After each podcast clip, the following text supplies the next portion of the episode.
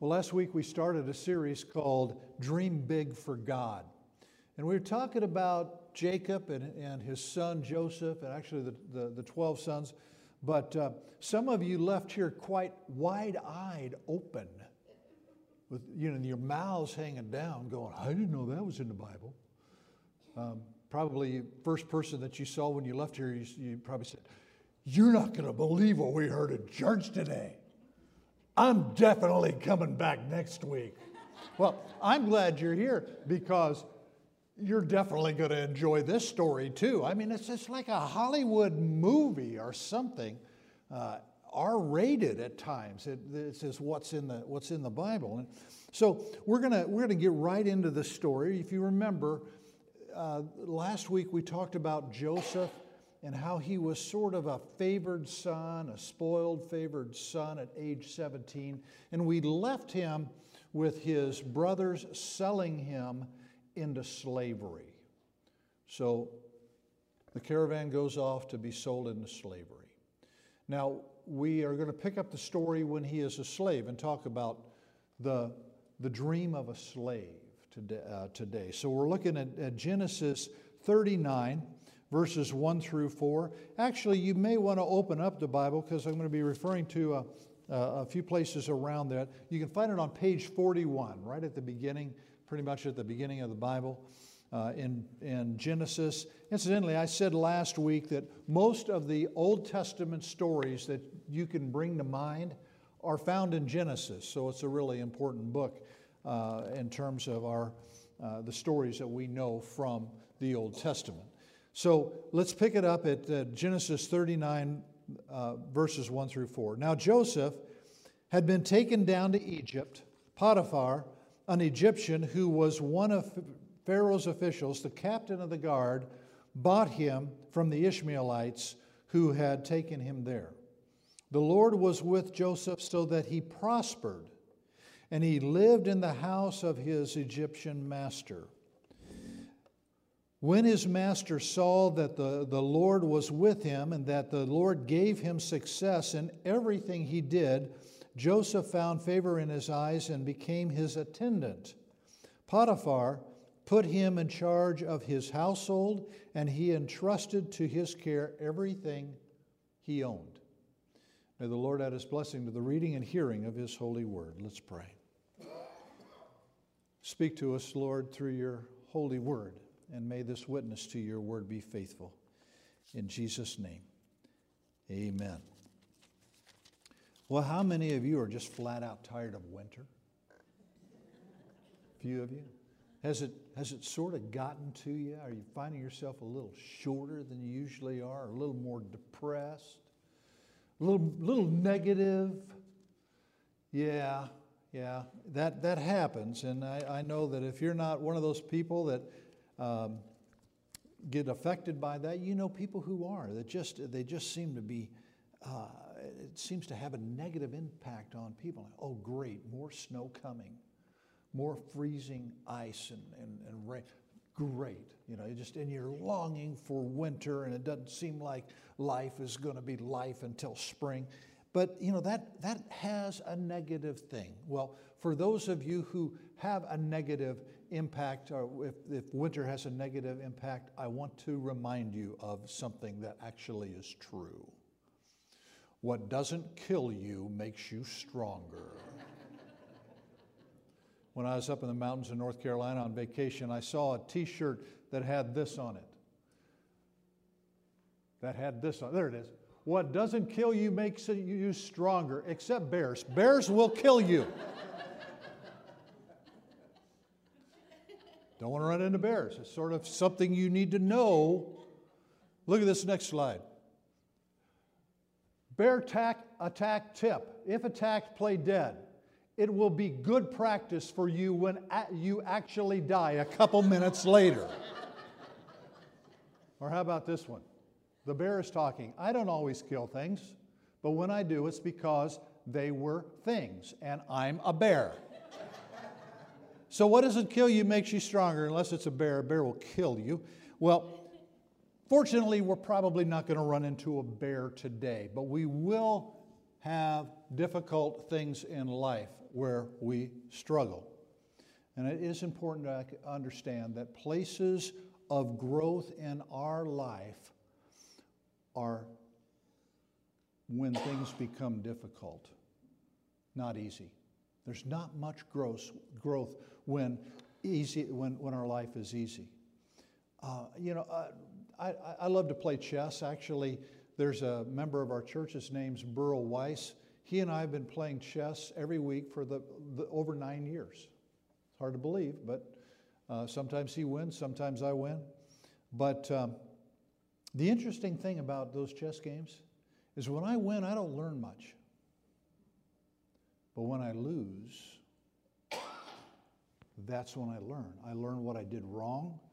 And so when I lose, I actually have an opportunity to get better. How many of you have ever had that wonderful opportunity of riding a bicycle into the wind? That's kind of tough, isn't it? But when the wind is at your back, man, you feel like you can just fly. I remember a few, a few years back, I was riding my bike and on the uh, um, Mississippi uh, uh, Trail there, bike trail that goes up, and I, I made it all the way to Albany. So that's a long haul up there. And I was at a gas station that overlooks the, the river and enjoying a Coke. And, and I look, I, I, I notice that the wind is kicking up a little bit. And I look off into the distance and the sky is black. And I thought to myself, you know, I really didn't check the forecast. And it sure looks like a storm is heading this way. And so I got back on the bike and I took off to try to beat the storm, which, you know, obviously you're going to beat a storm on a bike. Uh, but an interesting thing happened that day that storm, I, I, rode that front all the way back to East Moline, and the wind on that storm pushed me the whole way. It was, it was one of the coolest rides, one of the fastest rides, one of the easiest rides I'd ever had. With that, I wouldn't recommend it because before I got in the car, it started raining and sleeting and hailing on me, but um, it, was, it was good while it lasted. But I didn't get much exercise because I was riding that, that, uh, that wind, like riding downhill. Where you get exercise is when you're riding into the wind or riding uphill. So, the, the places of growth in our life where we become stronger is when life is difficult. I'm sorry that I have to say that, but that certainly is, is true. Now, there was, there was some difficult things in Joseph's life, but first let's think of his dad. If you turn to page 40 in the Bible, uh, there you will uh, you'll see the, the ramifications of his sons selling Joseph into slavery. His brothers selling brother, their, their young brother, who was the favored one. They were jealous, they hated him. They sold him into slavery. Okay, how are we going to tell dad? What are we going to tell dad? And if you look down in um, verse 30, uh, actually 29, uh, well, let's just go. Let's go to let's go to 31. They bring Joseph's robe. Remember, they they stripped Joseph of his robe, and they basically put blood all over the robe, kind of tore it up made it a mess. And uh, so on verse 31, they said, Then they got Joseph's robe, slaughtered a goat, and dipped the robe in blood. They took the ornate robe back to their father and said, We found this. Examine it and see whether it is your son's robe. That's how, that's how they told their dad. That's what they told their, their dad. He recognized it and said, It's my son's robe. Some ferocious animal has devoured him. Joseph has surely been torn to pieces. Then Jacob tore his clothes, sign of grieving, intense grieving, put on sackcloth and mourned for his son many days. All his sons and daughters came to comfort him, but he refused to be comforted. No, he said, I will continue to mourn until I join my son in the grave. So his father wept for him. Isn't it interesting that Joseph's favorite status even continued into his presumed death? So the ramifications of what had happened were, were, were intense for Joseph's family as the brothers had now to live with a lie the rest of their lives. But then we pick up the story with uh, 17 uh, year old Joseph being sold into slavery, and he, in essence, begins working for, he's bought by a, a, the, an official of the Pharaoh, the uh, officer of the guard, the captain of the guard, and uh, he is doing quite well. He's a man of integrity. When, if anybody could uh, uh, be despondent about their negative situation, imagine what it would be like to be a favored child at 17 and then sold into slavery. You know, if anybody could be negative, it could be Joseph. But he ended up doing the best he could in the process, learning uh, some incredible things about household management and finance uh, as, as he uh, continued, as, you know, as it says, that Joseph found favor in, in the eyes of Potiphar and became his attendant. Potiphar put him in charge of his household and he entrusted to his care everything he owned. Potiphar just went on his merry way and let Joseph take care of everything because he was gifted and the Lord was with him. Even though he was a slave, even though he was in a situation that he didn't want to be in, he, his life had taken a, a turn for the, the worse, he continued to improve who he was and, get, and, and would get stronger. Now, remember last week when we uh, did, uh, the, the, as a congregation, did explanations oohs and ahs or whatever the response is. I want you to do that again today as we look at the text on page 41. And uh, we pick up the story where, where Joseph is, is uh, being very successful. Look at verse 6. So Potiphar left everything. Are you there? You ready there? Okay, third, chapter 39, verse 6 of Genesis. So Potiphar left everything he had in Joseph's care with Joseph in charge. He did not concern himself with anything except the food he ate. Hmm. That's pretty nice, isn't it? All right. Ready for this? This is where it turns Hollywood, major soap opera or whatever. Now, Joseph was well built and handsome. There you go. And after a while, his master's wife took notice of Joseph and said, Come to bed with me. Ooh.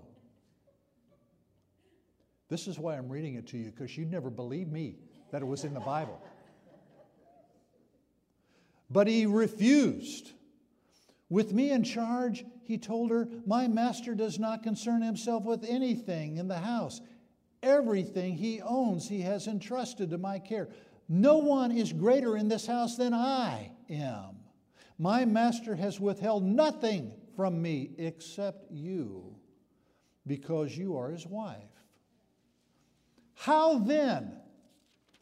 How then could I do such a wicked thing and sin against God? Hmm. And though she spoke to Joseph day after day, he refused to go to bed with her or even be with her. All right, yeah. All right, Joseph. One day, he went into the house to attend to his duties, and none of the household servants were inside. oh she caught him by his cloak and said, Come to bed with me. but he left his cloak in her hand and ran out of the house. You say yay. But do you know what was underneath the cloak? Nothing.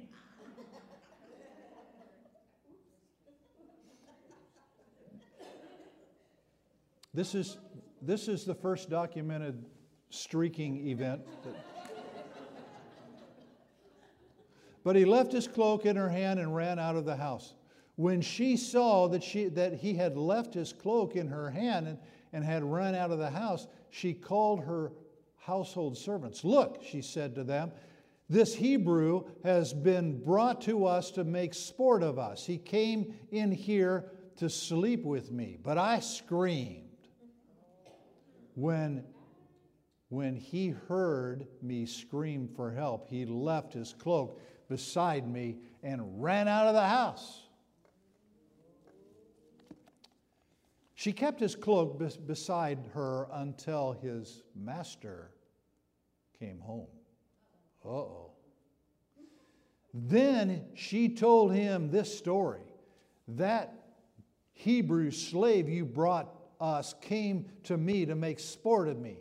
But as soon as I screamed for help, he left his cloak beside me and ran out of the house.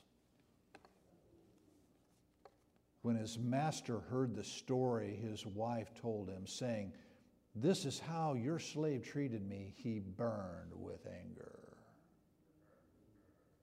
So Joseph's master took him and put him in prison, the place where the king's prisoner were, prisoners were confined. Oh. And that's where we leave the story today. But before we leave it, I just want to point out some things to you. Joseph's life had taken a turn from the worst. He had gone from a a favored son of Jacob to now he was sold into slavery. He excelled, he learned, he became stronger, he became a very important person uh, in Potiphar's eyes, but he was a man of integrity who sought diligently not to sin against God. You see, the dreams of Joseph, it could be said, were the same things that, that uh, led his brothers to sell him into slavery. But he had, he had dreams. Even, even a dream, even a slave has a dream. And, and, and now he finds himself as a slave, but even that turns south, and he then is thrown in a prison. Potiphar's wife, she obviously is somebody who's into power. She knew she had power over this good looking slave and wanted, wanted, wanted him. When he, when, she, when, he would not, uh, uh, when he would not respond, she turned to sexual harassment. And when he would not respond to that, she turned to total destruction. She knew that telling Potiphar that, that, uh, um, that Joseph was, tra- was trying to, to make a move on her would be a death sentence. And Potiphar had that power. He could have killed Joseph. But for some reason, and I think we know the reason, I think Potiphar knew Joseph's integrity, and he probably knew his wife's lack of integrity. To save face, he didn't kill Joseph, he put Joseph in prison. But I want you to remember who's the captain of the guard? Potiphar. So who would have control over what happens in prison? Potiphar. Joseph, not only in the situation that he wanted to be, kept his integrity. The vision of, of who God had made him to be was still with him and still strong. And even though everything else was literally, literally stripped away from him, remember, when he lost that favored status as a son and was sold into slavery, his robe was stripped off of him. When he lost that favored status as a slave, that cloak was stripped off of him. And even though it was all gone, his integrity and his belief in God was intact. You know, we've talked about the comparisons between Joseph's story and Jesus' story. But if you remember with that stripped robe, it's exactly what happened to Jesus before he was put on the cross. And they gambled for that, for that robe. He was betrayed for, for coins of silver, pieces of silver, just like Joseph. So, what are some of the things that we can take from this? Like I mentioned earlier, each and every one of us are probably going through some, some difficulty in life right now. And maybe it's a big one. Maybe you're, you're looking at, at, at what you're facing and you're thinking, where is God in this situation in my life? I, I try to live for God, and look what's happening to me. And it would be easy to get negative and turn your back on God. One thing Joseph did as he was going from here down to here, and now we see him going to prison, is that he never turned his back on God. If Joseph had not gone through what he is going through and that we're explaining right now, God could not used, have used him in a mighty, mighty way to save the people of Israel. And, and next week we'll, we'll get into that, about how, how that happened as, as we look at the dreams of a prisoner. But right now, I just want you to, I want you to think about Joseph. And I want you to think about what you're going through in your life. Number one, can you maintain your integrity? And number two, can you remember that you are a child of God of infinite worth? And whatever you're going through, God is there with you. And you, you belong to God. If you've given your life to Jesus Christ, you belong to God. You are His. And He has a plan for you. And these difficult times that you're going through right now are times that will make you stronger. Amen? And as stronger people of God, we can do greater things for God.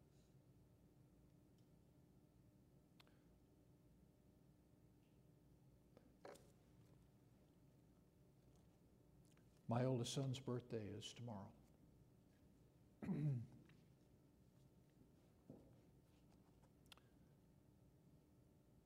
Before Samuel, we had a baby girl who died the day she was born. And I don't know if you've experienced anything like that, but that, that just rips your heart out. But as we, um, every year, Joy and I celebrate Hope's Day, which is her birthday. And as we got together, we talked about because of what we went through with hope, it's made us who we are. It's made us stronger. It, it, it makes us value our children all the more. It's true, folks. When you're going through a difficult time, God has the power to make you stronger as a child of God. Let's pray. Thank you, God, for always being with us, even in the difficult times. And I ask that you will be with us as we continue to move forward with the dreams in our lives that you have given us and the dreams of this church that you have given us. And may we always stay on your path. Help us, Lord, to have the strength to, to live lives of integrity and also to live lives for you. In Jesus' name I pray.